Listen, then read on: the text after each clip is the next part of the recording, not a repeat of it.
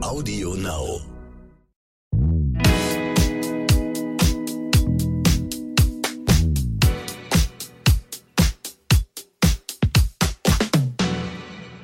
Hallo und herzlich willkommen zu So bin ich eben, euer Psychologie-Podcast für alle Normalgestörten. Mit der Bestseller-Autorin und Psychologin Stefanie Stahl. Und mit Lukas Klaschinski, Masterpsychologe und Podcaster. Sag das nicht so entnervt, heute geht es um Freundschaft. Ich habe das nicht entnervt gesagt, was war denn das wieder für eine Projektion? Komm mal raus aus deinem eigenen Kinofilm. Nein, wir reden heute über Freundschaft. Das ist ja ein ganz, ganz wichtiger Bestandteil, wenn es um Beziehungen geht. Und manche Menschen, die nicht so einen guten Draht zu ihrer eigenen Familie haben, die sagen auch, Freunde sind ihre Wahlfamilie. Und mit denen bauen sie dann sehr enge Bindungen auf. Andere haben viele Bekannte, aber kaum tiefe Freundschaften. Was jeder und jede in einer Freundschaft erwartet und zu geben bereit ist, kann also sehr, sehr unterschiedlich sein. Wir möchten heute klären, was Do's und Don'ts in Freundschaften sind und woran man wahre Freunde erkennt. Und wie ist das bei dir, Lukas? Woran unterscheidest du Freundschaft von Freunden, also Freunde von guten Bekannten? Also, ich habe ja einen allerbesten Freund und ich habe mich letztens gefragt, warum ist der Typ mein allerbester Freund, ne? Also, weil der ist manchmal so ein bisschen mies gelaunt, kommt so rein, stoffelig, kommt so reingeschlürft und man denkt so, hat er wieder miese Laune, aber dann ist er einfach in sich gekehrt. Und zwei Sachen, die mir unglaublich wichtig sind in der Freundschaft und die ich mit ihm im Kern leben kann. Einmal, ich habe das Gefühl, ich kann immer ich selber sein, 100%. Egal was es ist, ne? Also extremes Beispiel, wenn ich jetzt Lust hätte, mit seiner Ehefrau zu schlafen, könnte ich ihm das sagen, ohne dass er darauf komisch reagieren würde. Also er würde dann sagen, ja, kannst du aber nicht machen. Aber ich hätte nicht irgendwie Hemmungen, ihm das zu sagen. Und das andere ist, er ist absolut ehrlich zu mir. Aha. Das tut auch manchmal weh. Ich hatte letztens einen Konflikt mit einem Mitarbeiter und habe ihn dann gefragt, und wie siehst du das? Ja, hast du Scheiße gebaut, musst du dich entschuldigen. Und ich war so richtig schon in meiner Wut drin. Und dann kommt noch jemand und sagt dir, ja, du hast die Scheiße gebaut. Und dann wusste ich, ja, okay, Schachmatt, ich muss mich entschuldigen. Und dann weiß ich immer, ich habe an ihn jemanden gefunden, der super ehrlich zu mir ist, authentisch und der sich auch nicht verbiegt für mich, weil ich es jetzt gerade anders hören will. Mhm. Und diese zwei Sachen sind total wichtig. Und was Drittes, was mir in Freundschaften total wichtig ist und daran merke ich auch, wie eng ich mit den Leuten bin, wenn ich mit denen zusammen war, habe ich dann eher Energie oder fühle ich mich danach ausgelaugt? Ach, das ist ja ein interessantes Kriterium. Findest du nicht? Ja, aber finde ich spannend als Kriterium. Und was macht es, dass du dich ausgelaugt fühlst? Also entweder, dass mich andere Leute als Müllkippe benutzen, so ihre ganzen Probleme bei mir abladen, das kennst du als Psychologin. Also, ich meine, damit bist du ja auch noch in einer anderen Rolle. Aber wo man nicht das Gefühl hat, dass es so ausgeglichen, sondern und dann gibt es ja auch noch so Leute, die sind im Bekanntenkreis, aber nicht wirklich Freunde, die wollen ja nicht gewinnen sehen, ne? Also wo man denkt so, okay, man kann nicht irgendwie von einem tollen Erfolg erzählen, ohne dass sie in irgendeiner Weise da so ein komisches Gefühl zu kriegen. Ein bisschen sticheln dann, oder? Ja, ein bisschen sticheln und wo auch so eine Konkurrenz entsteht. Da habe ich auch bei meinem besten Freund null, ne? Also es war immer so, der will mich in jeder Sache gewinnen sehen. Ich hatte letztes Mal ihm da irgendwie was unterstellt und er musste sogar anfangen zu weinen, weil das für ihn so eine harte Kritik war. Und ich habe dann auch in dem Moment erkannt so, Alter, was unterstellst du dem da? Das ist ja krass. Das stimmt ja überhaupt nicht. Ja, das sind für mich wahre Freunde. Also fassen wir mal zusammen. Du darfst du selber sein. Mhm. Sie sind wirklich ehrlich mit dir. Mhm. Sie gönnen dir jeden Erfolg. Mhm. Ein Kriterium fehlt für mich noch, dass dein Freund bestimmt erfüllt und deine Freundin nämlich Zuverlässigkeit, oder? Wenn ja, irgendwas ist. Total. Also, dass er da ist, wenn ich ihn wirklich brauche. Das heißt nicht, dass er immer da ist. Wenn ich jetzt sage, hey, lass uns mal einen Umzug machen. Klar, sagt er mir, dann bestell dir halt ein Umzugsunternehmen. Aber wenn du gerade kein Geld hast, würde ich dir was leihen. Aber wenn es so wirklich drauf ankommt, kann ich mich 100% drauf verlassen. Ja, genau. Ich finde, das sind auch mit so die wichtigsten Kriterien für Freundschaft. Also man sagt ja immer, deine wahren Freunde zeigen sich in der Not. Mhm. Das stimmt, aber ich habe auch schon immer gedacht, sie zeigen sich aber auch in deinem Erfolg. Na, wer gönnt ihn dir? Mhm. Na, oder wer wird neidisch und distanziert sich deswegen von dir? Hattest du das auf deinem Weg in deiner Karriere? Ja. Hatte ich immer mal wieder. Mhm. Und hast du das schnell gemerkt oder war das so eher, dass das so schleichend kam? Schleichend eher. Ja? Ja. Ist auch ein komischer Prozess.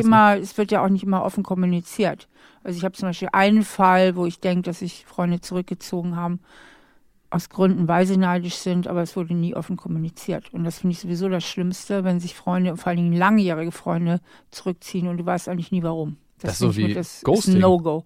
Ja, Ghosten in Freundschaften. Ja, das finde ich ganz übel. Ja, aber die Frage ist immer, will man mit den Menschen wirklich dann befreundet sein? Das ist so die Vernunft, die dann bei mir immer einhakt, wenn die nicht offen und ehrlich mit mir kommunizieren, weil das ist für mich so das A und O.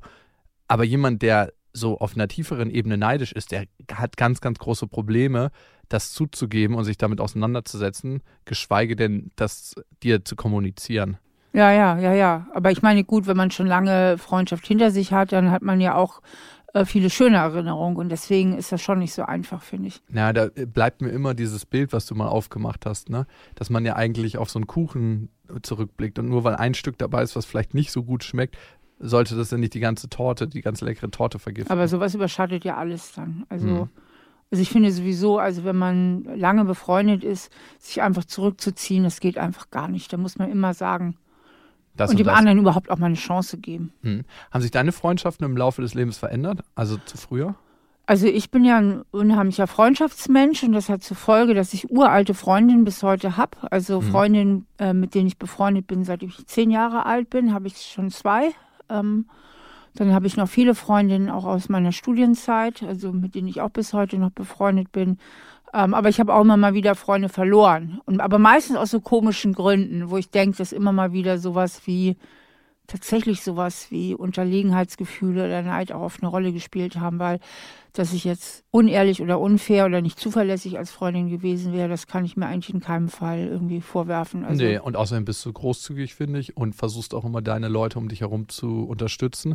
Ich weiß ja auch, dass du mit alten Freundinnen zusammenarbeitest, zum Teil Seminare gibst und so. Und die sind ultra unterstützend und total wohlwollend und vice versa. Also du ja auch denen gegenüber. Also das finde ich schon erstaunlich. Ja. Worauf kommt es dir denn in der Freundschaft an? Ja, genau darauf, eben auf diese Loyalität, die finde ich halt ultra wichtig. Mhm. Ich finde es ultra wichtig, dass die sagen, wenn irgendwas ist. Also das ist es eben, das finde ich das Schlimmste, was es gibt, wenn man einfach dieser Rückzug. Ja. Ne, wo du da mit so einem Mauern, wo du fragst, was war es denn jetzt? Und das ist einfach so furchtbar unangenehm. Ja, diese Ehrlichkeit, ja, natürlich, dass man einfach auf einer Wellenlänge ist. Das ist ja eigentlich das A und O. Es dass gibt man so zusammen Leute, lachen kann. Mit denen hat man eine tolle Chemie und hat auch ähnliche Werte und auch ein bisschen ähnliche Interessen oder Hobbys. Das ist ja überhaupt das A und O. Und da gibt es ja manchmal Menschen, denen begegnet man. Und die sind einem auf Anhieb so sympathisch, dass man sofort denkt, mit denen könntest du von der Stelle weg, könntest dich mit denen befreunden. Es schwingt einfach so gut miteinander.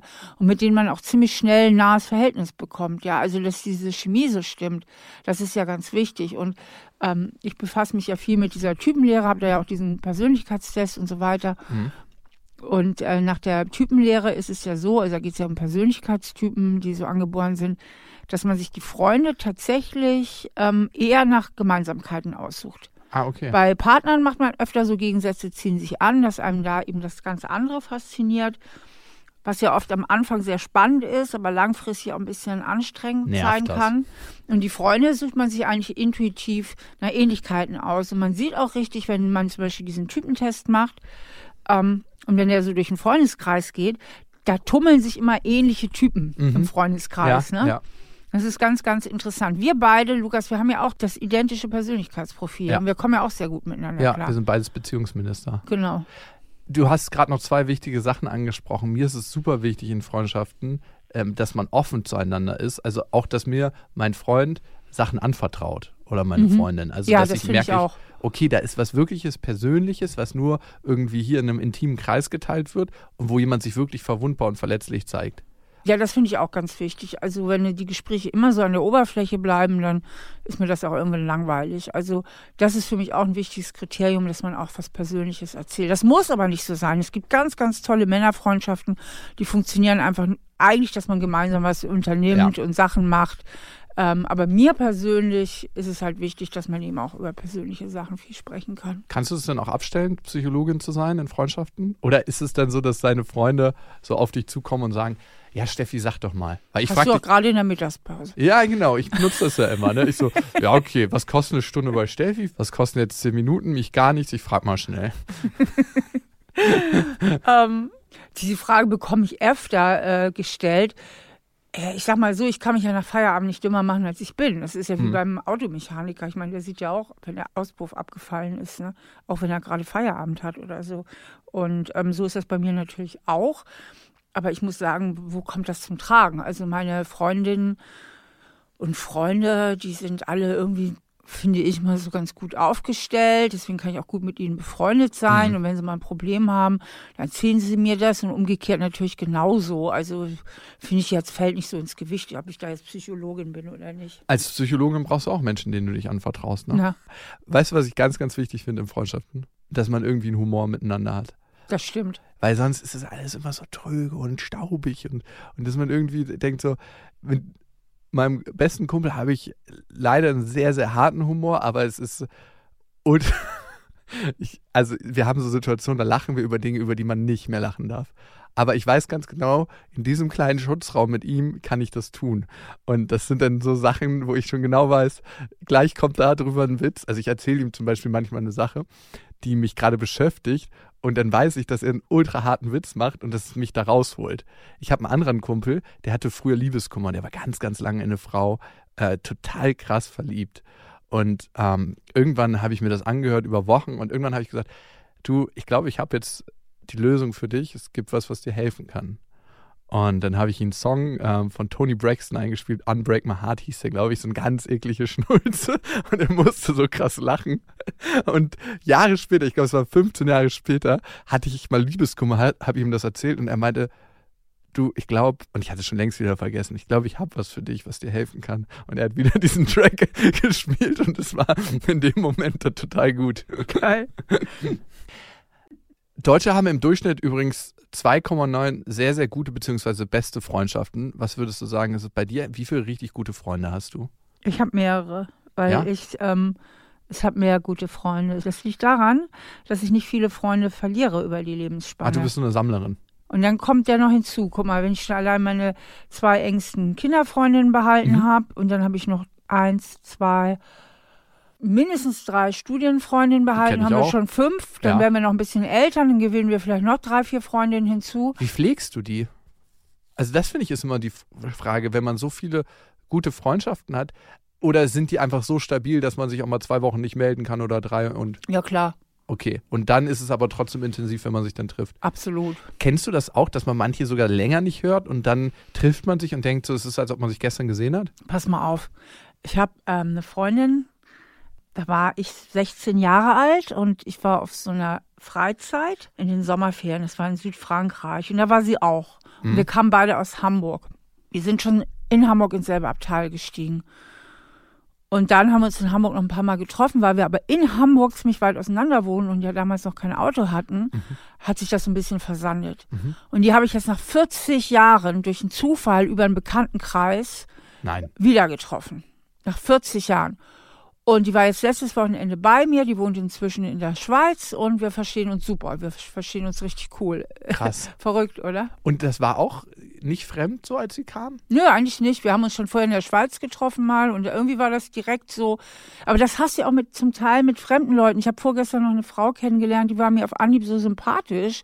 Da dachte ich, oh, mit der könnte ich mich jetzt aus dem Stegreif befreunden. Weißt du, ist ja auch kein Fremden. Es gibt manchmal Leute, ich finde auch gerade so unter Frauen, die trifft man so und da ist man direkt so offen und ist total cool irgendwie und ja.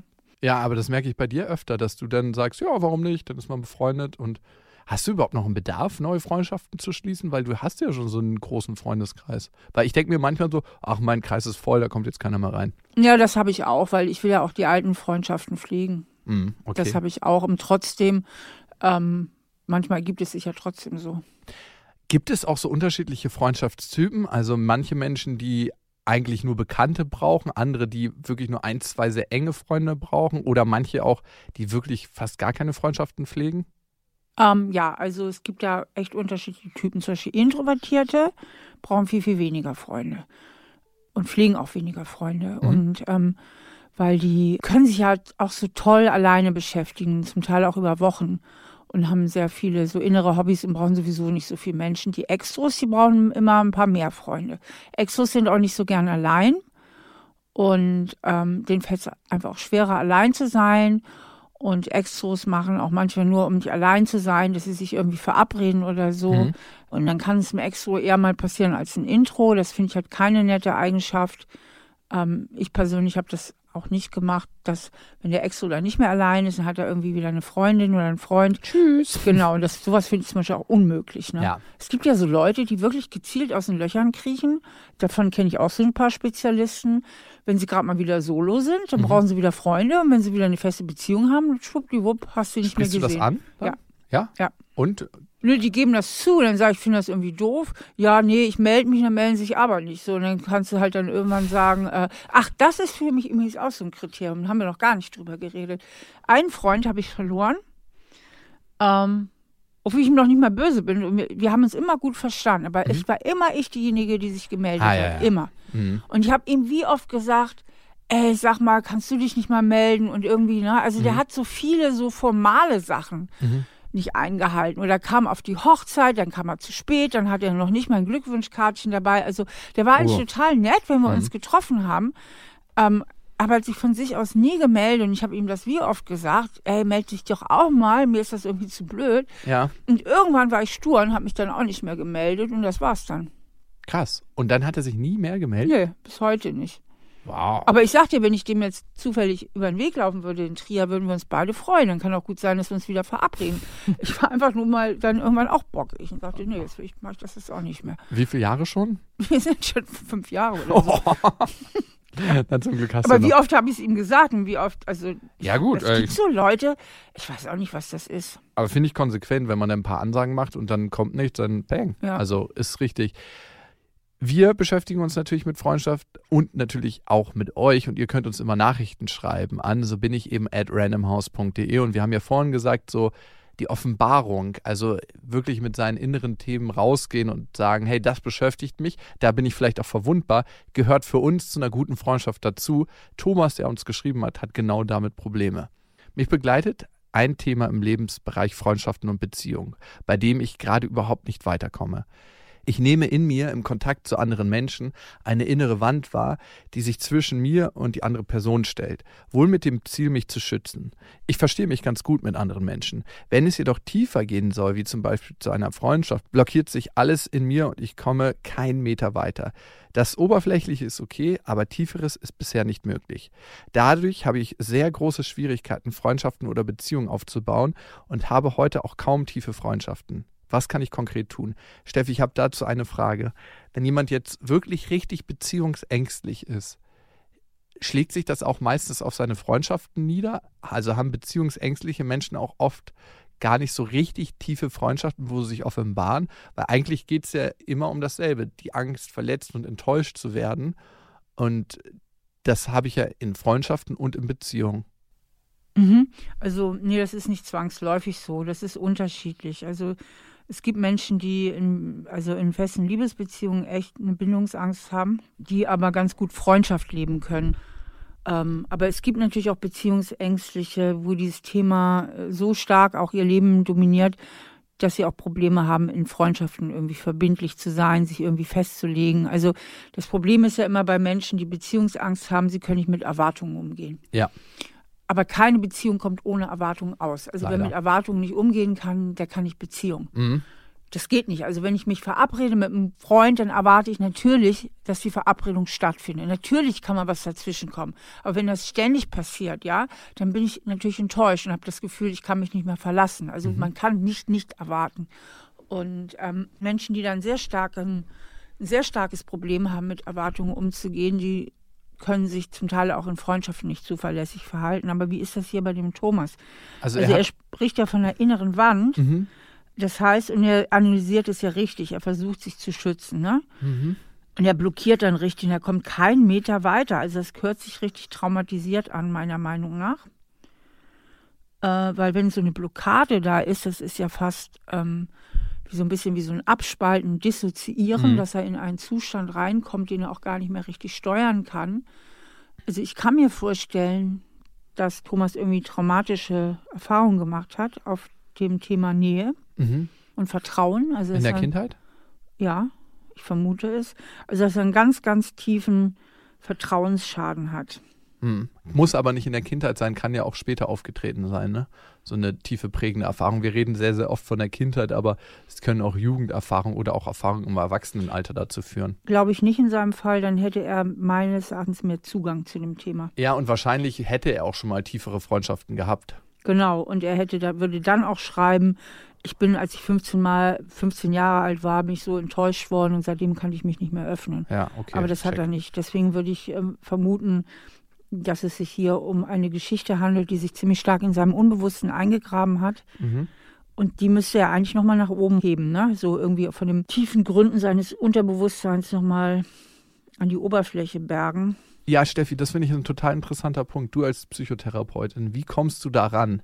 Also es ist ja eigentlich so, dass ich nicht diejenige bin, die an sie rankommt, sondern mein Gegenüber sich dafür öffnen muss, ne? Also dass jemand bereit ist, sich da irgendwie selber nochmal zu berühren oder berühren zu lassen. Also, dass er sich so weit öffnet. Und ich glaube, wenn der Thomas sich vielleicht nochmal innerlich so auf die Suche begibt, auch vielleicht mit diesem Gefühl, wo sich alles blockiert. Ne? Also, wie fühlt sich das, es blockiert alles in mir im Körper an?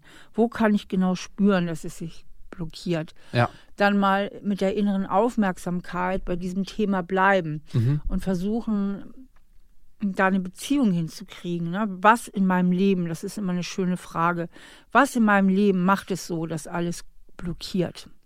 Und diese Frage dem Gefühl stellen, nicht dem Verstand. Wie stellt man das dem Gefühl? Also, also zum Beispiel setzt du dich hin, der Thomas setzt sich hin, schließt mal die Augen und denkt mal ganz konkret an eine Situation, wo das zuletzt so war, dass alles blockiert ist. So. Dann geht er nochmal innerlich in die Situation rein und spürt dann so, im Brust-Bauch-Raum sitzen ja ganz viele Gefühle.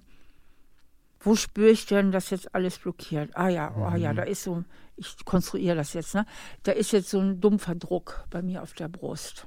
So ein dumpfer Druck. Ah ja, hallo Druck, da bist du ja. Ja, dich kenne ich eigentlich schon.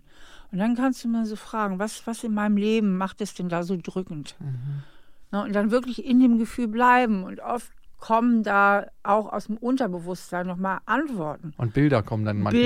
Bilder, genau. Und dann ist man wieder einen Schritt weiter, weil dann kommt man an das eigentliche Thema ran. Es wird bei dem Thomas wirklich um Vertrauen gehen und dieses Gefühl dann auch hilflos zu sein, also sich nicht wehren zu können. Wenn ich jetzt, Steffi Stahl, die jetzt keinen tiefergehenden Vertrauensschaden habe, mich öffne und jemandem was erzähle und oder eine Freundschaft eingehe und ich merke dann später, es ist jetzt doch nicht so gut und dieser Mensch ist doch nicht so für eine Freundschaft geeignet, dann ist das nicht schön, aber es bringt mich ja jetzt nicht um. Wenn es eine lange Freundschaft ist, wo ich eben erwähnt habe, ganz am Anfang, das tut natürlich ein bisschen mehr weh.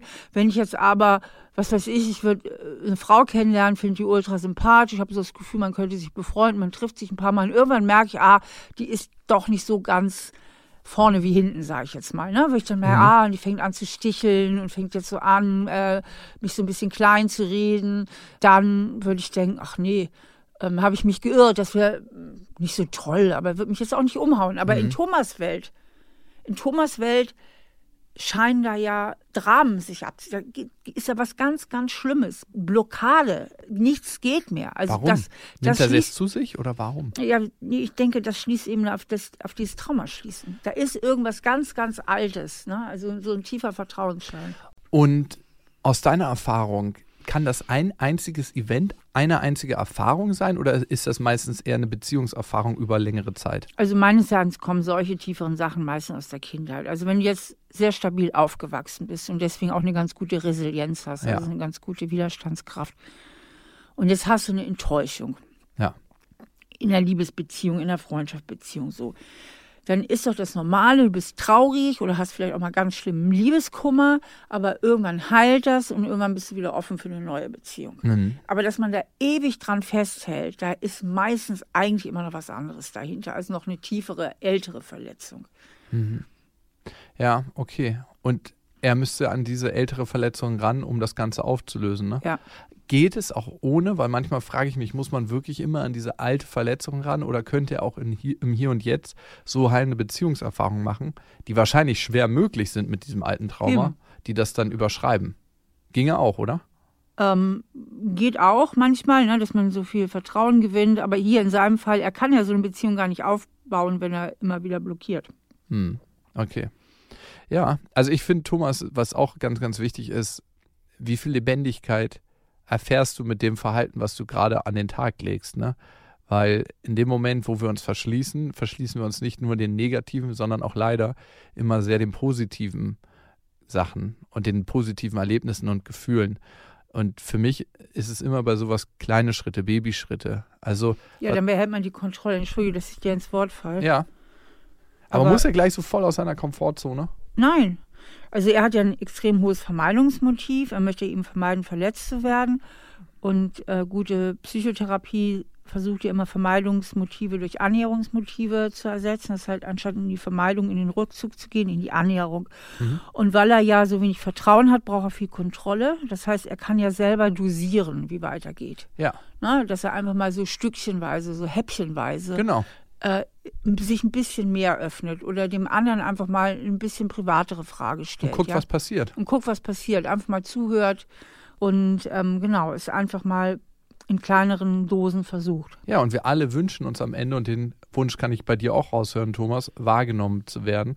Und das Geschenk, wahrgenommen zu werden, kannst du eigentlich nur bekommen, wenn du eins machst, dich offenbarst in dem, was wirklich in dir vorgeht. Und dieses Geschenk musst du dann auch machen. Sonst kann das andere nicht stattfinden. Warum sieht er mich nicht? Warum weiß er nicht, wie ich jetzt gerade fühle und denke? Weil du es vielleicht nicht sagst, ne? Wenn sowas manchmal in dir aufkommt. Wir wollen ja alle, dass irgendwie telepathisch mit unseren Gefühlen und Wünschen umgegangen wird. Aber leider leben wir in einer Welt, wo es so nicht immer möglich ist. Thomas, vielen Dank für dein Vertrauen. Und wir kommen zur nächsten Mail. Wir haben ja auch schon gesagt, es gibt unterschiedliche Freundschaftstypen. Manche haben sehr viele feste Freunde, manche haben viele Bekannte und manche sagen, wie Jette, 26, Freundschaften zu pflegen, strengt mich an.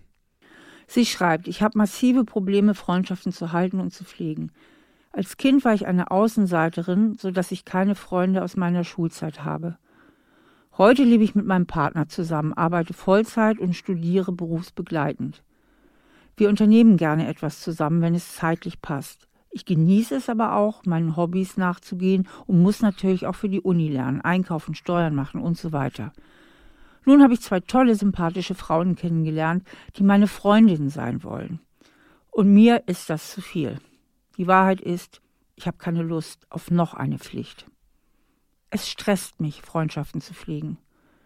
Mir reicht es völlig, alle 2 Wochen mal zu telefonieren. Ich vertröste meine lieben Bekannten sehr oft, die Kommunikation läuft sehr einseitig und ich habe permanent ein schlechtes Gewissen. Am liebsten würde ich sie ghosten. Nicht, weil ich sie nicht mag, sondern weil ich keine Energie übrig habe. Mhm. So, jetzt hat sie noch 2 Fragen. Ist es in Ordnung, als Einsiedlerkrebs zu leben? Dann schreibt sie dazu, meine Glaubenssätze sprechen dagegen. Die sind nämlich, mach dich nicht zu abhängig von deinem Partner, und Freundschaften sind sehr wichtig im Leben. Und je älter du wirst, desto schwieriger wird es, Freundinnen zu finden. Ist das so? Wie komme ich elegant aus der Nummer raus, ohne die Frauen zu verletzen? Weißt du, was ich mich gefragt habe, Steffi? Na? Ob sie überangepasst ist und deshalb ist es für sie so anstrengend, Freundschaften zu leben. Weil dann hast du ja eigentlich den Glaubenssatz, ich muss mich dem anderen anpassen und das ist ja anstrengend, um gemocht zu werden. Und sonst könnte sie ja klar formulieren, hey, ich mag euch total gerne, wie ihr seid und ich habe auch irgendwie Lust auf die Freundschaft, merke aber gerade, dass viel los ist in meinem Leben und ist es für euch in Ordnung, dass ich mich sporadisch melde? Ja, aber das wäre natürlich immer, ich sag mal, das Problem mit eingepreist, weil sie hat ja irgendein Beziehungsproblem. Das ist für mich ziemlich offensichtlich hier, weil sie schreibt ja auch über ihren Partner, dass sie gerne mit ihm zusammen mal was unternimmt, wenn es zeitlich passt.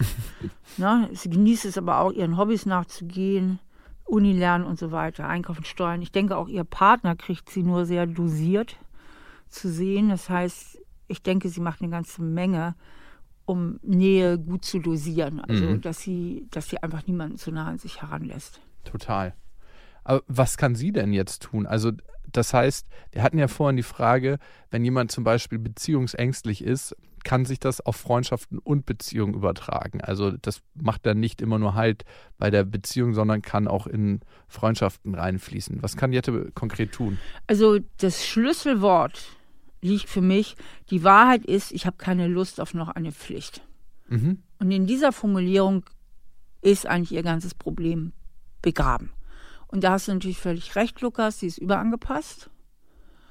Und Überangepasste haben ja oft dieses Bindungsproblem auch, dass sie immer sehr viel Freiraum brauchen und benötigen, weil sich für sie alles als Pflicht anfühlt. Also jede Beziehung ist Pflicht. Mhm. Es geht immer darum, Erwartungen zu erfüllen. Und das scheint bei Jette ganz massiv der Fall zu sein. Und ich denke nicht nur bei ihren Freundinnen, sondern auch bei ihrem Freund, weil da hat sie ja auch schon so abgrenzend geschrieben, ne? Dass sie eben ab und zu, wenn sie Zeit hat, gerne was mit ihm unternimmt, aber ansonsten eben auch andere Sachen. Sie schreibt auch, sie deutet an, dass sie als Kind eine Außenseiterin gewesen ist. Das heißt, da deutet sich ja schon an, dass sie irgendwie ein Thema hat. Ne? Warum war sie als Kind eine Außenseiterin? Wie ist ihr Selbstwertgefühl? Das scheint nicht gut zu sein. Mhm. Und sie hat das Gefühl, wahrscheinlich, ich muss leisten. Ne? Wenn ich will, dass du auch meine Freundin bleibst oder wenn ich will, dass du mich liebst, dann muss ich ganz viel leisten. Da muss ich mich sehr anpassen, da muss ich deine Wünsche erfüllen. Das fühlt sich natürlich ungeheuer anstrengend an. Mhm. Und diese Anstrengung wird dann als Pflicht empfunden. Mhm, mh. Ja, also müsste sie eigentlich bei sich erstmal... Genau. Also aufräumen wollte ich jetzt nicht sagen, aber das Thema lösen, ne? Absolut, darum geht es eigentlich. Es geht nicht um die beiden Freundinnen, es geht um dieses Thema. Und was ich daran halt immer so spannend finde, die Jette wird Angst haben vor Ablehnung, mit Sicherheit. Mhm. Eigentlich macht es ja nach außen einen ganz anderen Eindruck. Ich habe keinen Bock, eigentlich ist mir so anstrengend. Es würde jetzt erstmal so von außen. Und so fühlt sie es, glaube ich, auch auf der Oberfläche. Ah, krass. Aber ich denke, das ist auch in ihrem Bewusstsein, ist das im Moment das Gefühl. Erst wenn sie tiefer tauchen würde, mal genauer in sich hineinspürt, wird sie merken, ey, da ist ja eine Angst vor Ablehnung letztlich dahinter. Beziehungsweise dieses Gefühl, wenn ich nicht abgelehnt werden will, muss ich deine Erwartungen erfüllen. Und das fühlt sich wiederum so anstrengend an.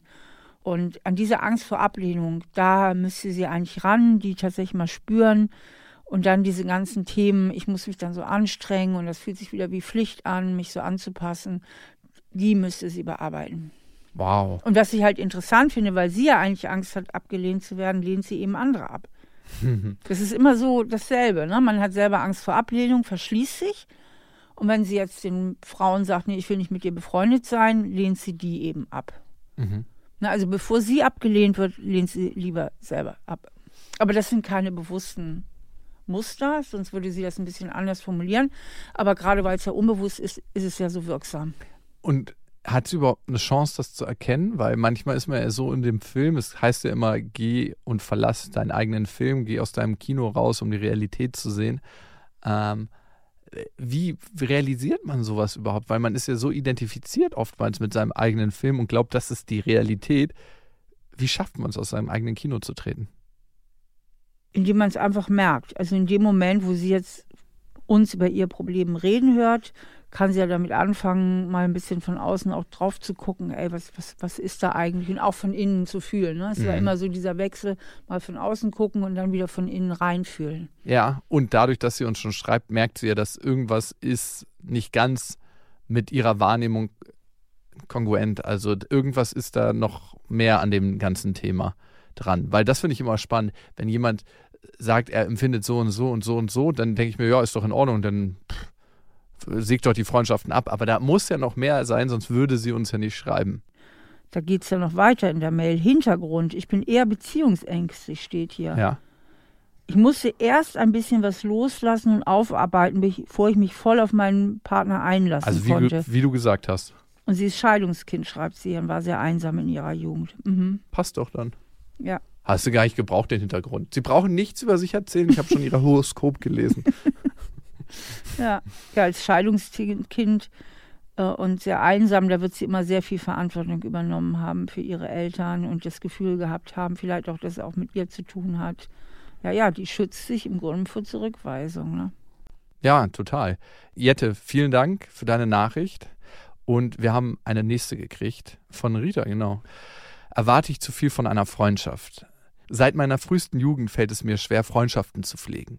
Ich bin sehr schnell darin, Freundschaften einfach wegzuwerfen, ohne ein schlechtes Gefühl dabei zu haben.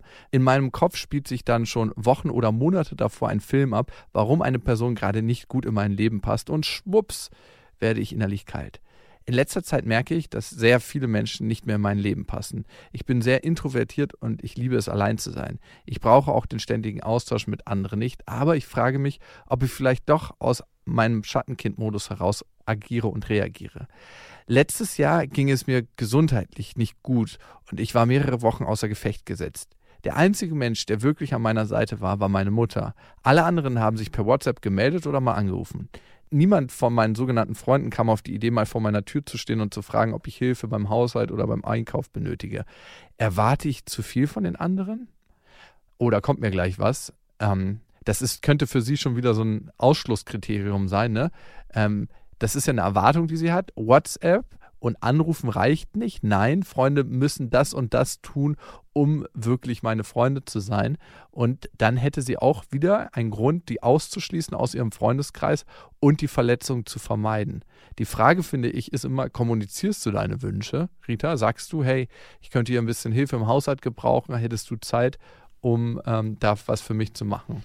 Also mich macht die Mail so ein bisschen wütend, merke ich. Habe ich gemerkt, bevor du es gesagt hast, an deiner Körperhaltung. Echt? Ja. Weil ich finde die Rita wahnsinnig fordernd. Mhm. Ne? Also sie wirft sie weg, ne? Ohne ein schlechtes Gefühl. Peng, peng, peng, bis nicht. In letzter Zeit sogar ganz viel und schon Monate und Wochen spielt sich ein Film bei ihr ab, warum die Person nicht passt. Also sie ist permanent im Ablehnungs- und Abwertungsmodus. Mhm, aber wenn sie dann krank ist, ja, dann sollen sie bitte alle kommen. Mhm. Und wenn sie es nicht tun, da haben wir es ja wieder gewusst. Ne? Ja. Ne, so. Bestätigt. Also ist so eine klassische Opferhaltung, unreflektiert und auch ziemlich egozentrisch. Ne? Also es geht ja nur um sie, was das mit den anderen macht, wenn sie sie wegwirft. Also sie ist nur in sich und ihrem, ich sag mal, Ego-Film gefangen, in der Opferrolle, in der relativ aggressiven Opferrolle. Und ich merke, dass mich das richtig so ein bisschen wütend macht.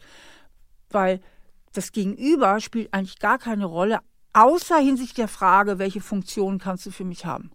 Na, welche Funktion hast du für mich? Mhm. Aber nicht, wer bist du überhaupt, wie geht es dir, sondern nur, kann ich dich benutzen oder kann ich dich nicht benutzen?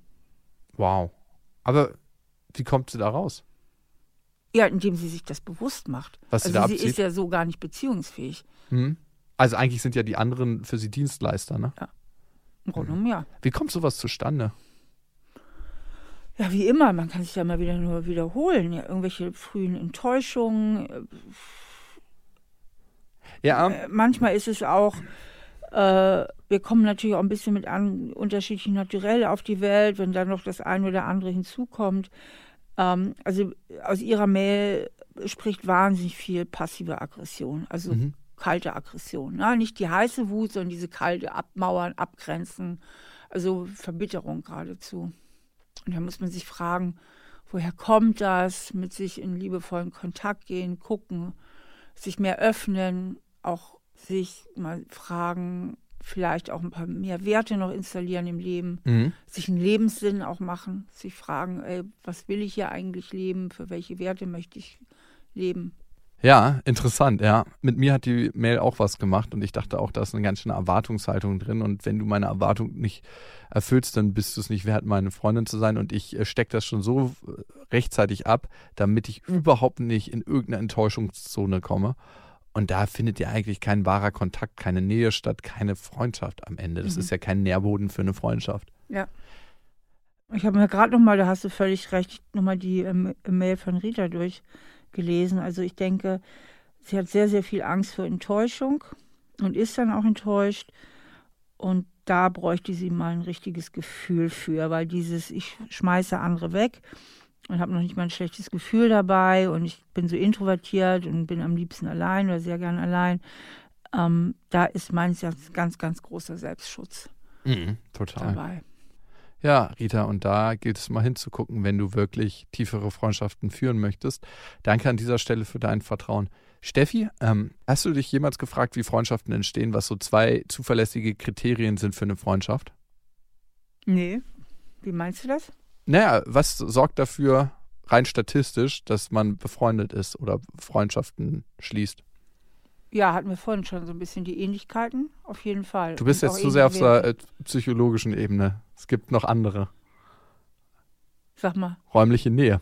Ach ja, stimmt. Ne? Ist eigentlich total banal, aber Bürokollegen im Sportverein, in derselben Schule, in der Uni, es ist eigentlich räumliche Nähe. Das ist der Faktor Nummer 1, warum wir Freundschaften schließen. Klar, das Internet hat das ein bisschen ausgehebelt, aber es war ganz, ganz lange räumliche Nähe und damit auch der Mere-Exposure-Effekt, also der Effekt der bloßen Exposition. Das heißt, wenn wir Menschen öfter sehen, wenn wir nicht gleich eine absolute Antipathie gegen sie haben, freunden wir uns mit denen an. Also je öfter wir Menschen sehen, desto sympathischer kommen diese Menschen uns vor. Ja. Und wenn ich an meine Freundschaften denke, dann sind die tatsächlich ganz häufig so zustande gekommen. Also, dass man Leute oft gesehen hat. Einer meiner besten Freunde, mit dem bin ich einfach zur Schule mit der gleichen S-Bahn gefahren und dadurch mussten wir uns jeden Tag sehen. Was ich auch interessant finde, ist, wie verändern sich Freundschaften, wenn einer Kinder kriegt und der andere nicht? Weil so ist es genau bei meinem besten Kumpel, bei meinem einen. Und bei dem anderen ist es so, dass er auch Kinder hat. Und ich merke, da gibt es so einen großen Überschneidungsbereich. Wenn man einfach Kinder hat, das soll jetzt nicht so ultra langweilig klingen, aber da hat man schon mal ganz, ganz viele Sachen, über die man sich austauschen kann. Nicht nur, ne? Wir reden vielleicht 20% über unsere Kinder, aber mit dem anderen Kumpel habe ich das gar nicht. Ja, also vor allen Dingen ist es ja immer schwierig, da hat uns ja auch eine Hörerin geschrieben, Johanna, wenn man selber keine Kinder hat und die Freundinnen kriegen jetzt Kinder, alle im Freundeskreis und dann haben die Freundinnen ja auch weniger Zeit. Oder das Kinderthema steht so sehr im Vordergrund und hattest du das mal, dass du gemerkt hast, dass eine Freundschaft irgendwie auseinandergegangen ist, weil diejenige Kinder gekriegt hat? Nee, also in meinem Fall war das jetzt nicht so. Ich konnte damit auch immer ganz gut leben, aber ganz ehrlich gesagt, man hat mehr Zeit. Ja, voll. Na, man kann auch zusammen verreisen, man hat überhaupt viel mehr Zeit, auch sich gegenseitig zu besuchen. Ich denke jetzt halt viel an Freundinnen, die eben auch nicht vor Ort gewohnt haben, sondern an alte Freundinnen, wo man eben auch dann mal hinreisen muss und vor und zurück. Aber eigentlich haben meine Freundschaften das immer sehr gut überlebt, das mit dem Kinderkriegen. Und aber tatsächlich verändert sich natürlich auch etwas. Wenn es dann so wäre, dass die Freundin wirklich nur noch von ihrem Kind redet, aber das habe ich eigentlich nie erlebt. Ich habe das nie erlebt, dass meine Freundin dann nur noch über ihre Kinder reden oder so. Also das habe ich jetzt nicht erlebt. Das war eher so der Zeitfaktor, der war eher so prominent. Was ist denn aber, wenn man jetzt in der Freundschaft merkt, okay, ich habe irgendwie mein Studium, meine Arbeit, das ist das, was mich erfüllt und meine Freunde und dann kriegt meine beste Freundin Kinder und auf einmal ist die ganze Lebensrealität anders. Es geht nur noch ums Kind, es gibt nichts mehr anderes. Wie kann man eine Freundschaft weiter fortlaufen lassen? Das hat man ja manchmal. Ja, also wenn es wirklich so ist, dass man sich thematisch so weit auseinanderlebt, dann passt es vielleicht auch irgendwann nicht mehr. Aber oft ist es ja auch so, dass man das vielleicht einfach mal ansprechen kann. Denn manchmal stecken auch ganz andere Sachen drin oder auch andere Erwartungshaltungen dahinter. Also dass man sich selber auch fragt, ist das wirklich so oder empfinde ich das nur so? Wie viel Kränkung ist vielleicht bei mir dabei? Fühle ich mich zu stark zurückgesetzt? Falls ja, ist das objektiv richtig oder hat das auch was mit meinem Schattenkind zu tun? Also wie immer, so man guckt mal von außen drauf und guckt mal ganz genau hin, was ist mein Anteil, was trage ich dazu bei, dass es vielleicht im Moment schwierig ist und dafür übernimmt man voll die Verantwortung und dann guckt man auf die andere Seite und was trägt die andere Seite dazu bei und den Teil der Verantwortung gibt man ihr zurück. Also dass man wirklich versucht, so diese Anteile von Verantwortung auch zu unterscheiden und zu trennen. Wir haben vorhin gesprochen über das, was Freundschaft ausmacht. Für uns ist es Ehrlichkeit, ne? Sich verletzlich zu zeigen. Loyalität. Neidfreiheit. Oder wenn Neid, dass man es damit auch einfach das verwalten kann. Man kann ja ruhig mal sagen, boah, da bin ich voll neidisch. Das ist zum Beispiel auch so. Zwei Freundinnen wollen unbedingt schwanger werden und die eine wird schwanger. So ganz ehrlich, man gönnt es ihr schon, aber ein bisschen neidisch ist man trotzdem. Das liegt einfach in der Natur der Sache und es geht gar nicht so sehr darum, den Neid nicht zu empfinden, sondern gut mit ihm umzugehen. Ja, und das auch mitteilen zu können vielleicht. Das ist wahnsinnig mutig. Ne? Eine gute Freundin von mir, da ist die Schwester jetzt schwanger geworden und ich weiß, dass sie sich das auch wünscht für sich. Und das ist doch schon hart irgendwie, das dann so ganz nah zu erfahren und auch das Glück zu erfahren. Und trotzdem kann sie damit gut sein, weil sie ihrer Schwester natürlich nur Gutes wünscht. Und das finde ich schon ganz schön mutig, dann damit rauszugehen und zu sagen, ja, irgendwie wünsche ich mir das für mich auch. Und das kann dann der andere auch gut nehmen. Dann weiß er auch, mit der Energie umzugehen, wenn vielleicht nicht mal über das Ultraschallbild sich so euphorisch gefreut wird, wie man das selber tut. Ja. Total wichtig. Und Studien haben ergeben, dass das Wichtigste in einer Freundschaft ist, wenn es um Tiefe der Freundschaft geht, das Gefühl von dem anderen in der eigenen Identität erkannt und bestätigt zu werden. Also da haben wir es wieder, dass man selber sein kann. 100%. Ah, apropos Studie, da fällt mir noch was ganz Wichtiges zum Schluss ein. Das muss ich jetzt echt zum Schluss noch loswerden. Bitte.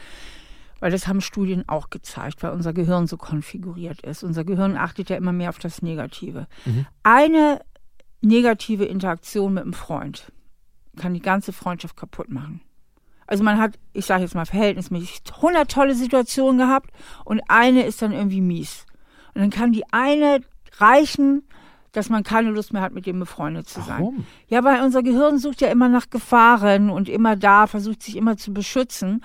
Und deswegen ist es so, so wichtig in Freundschaften, dass man nochmal einen Schritt zurücktritt und versucht wirklich nochmal das Gesamtbild zu sehen, auch die vielen guten Situationen und wirklich nochmal guckt, ist das jetzt wirklich gerechtfertigt, deswegen die ganze Freundschaft wegzuwerfen. Und das, finde ich, ist manchmal auch der Unterschied zwischen Freundschaft und Familie. Mhm. Weil bei Familie können 500 schlechte Interaktionen sein, ja. Und man trennt sich trotzdem nicht oder versucht doch immer wieder mit der Mutter klarzukommen oder mit seinen Kindern klarzukommen oder wie auch immer. Und bei Freundschaften sind wir da vielleicht auch manchmal zu streng. Also da ist es wichtig, auch nochmal das Gesamtbild rauszuzoomen. Genau. Ja, total. Also es hilft ja ganz oft auch in Streitsituationen mal rauszuzoomen und sich das von außen anzugucken oder mal eine andere Perspektive einzunehmen. Ja. Vielen Dank für eure Zusendung und wenn ihr uns schreiben wollt, dann gerne an sobiniceben@randomhouse.de. Da erreicht ihr uns per Mail und ihr könnt natürlich auch Steffis Homepage besuchen. Da gibt es den Persönlichkeitstest, falls ihr mal mit eurem Freund, eurer Freundin den machen wollt. Das ist eine, finde ich, lustige Sache, um sich einfach besser kennenzulernen, zu gucken, aha, wie tickt der andere und sich da tiefer zu erfahren. Findet ihr auch auf stefaniestahl.de und Steffi findet ihr auch im Internet auf Instagram. Da hat sie natürlich ihren Instagram-Kanal, da finden auch immer wieder Lives statt. Ne? Das finde ich immer ganz cool. Wir sind auch bald mal wieder live zusammen. Also ich hoffe, wir hören uns wieder. Bis dahin. Tschüss. AudioNow.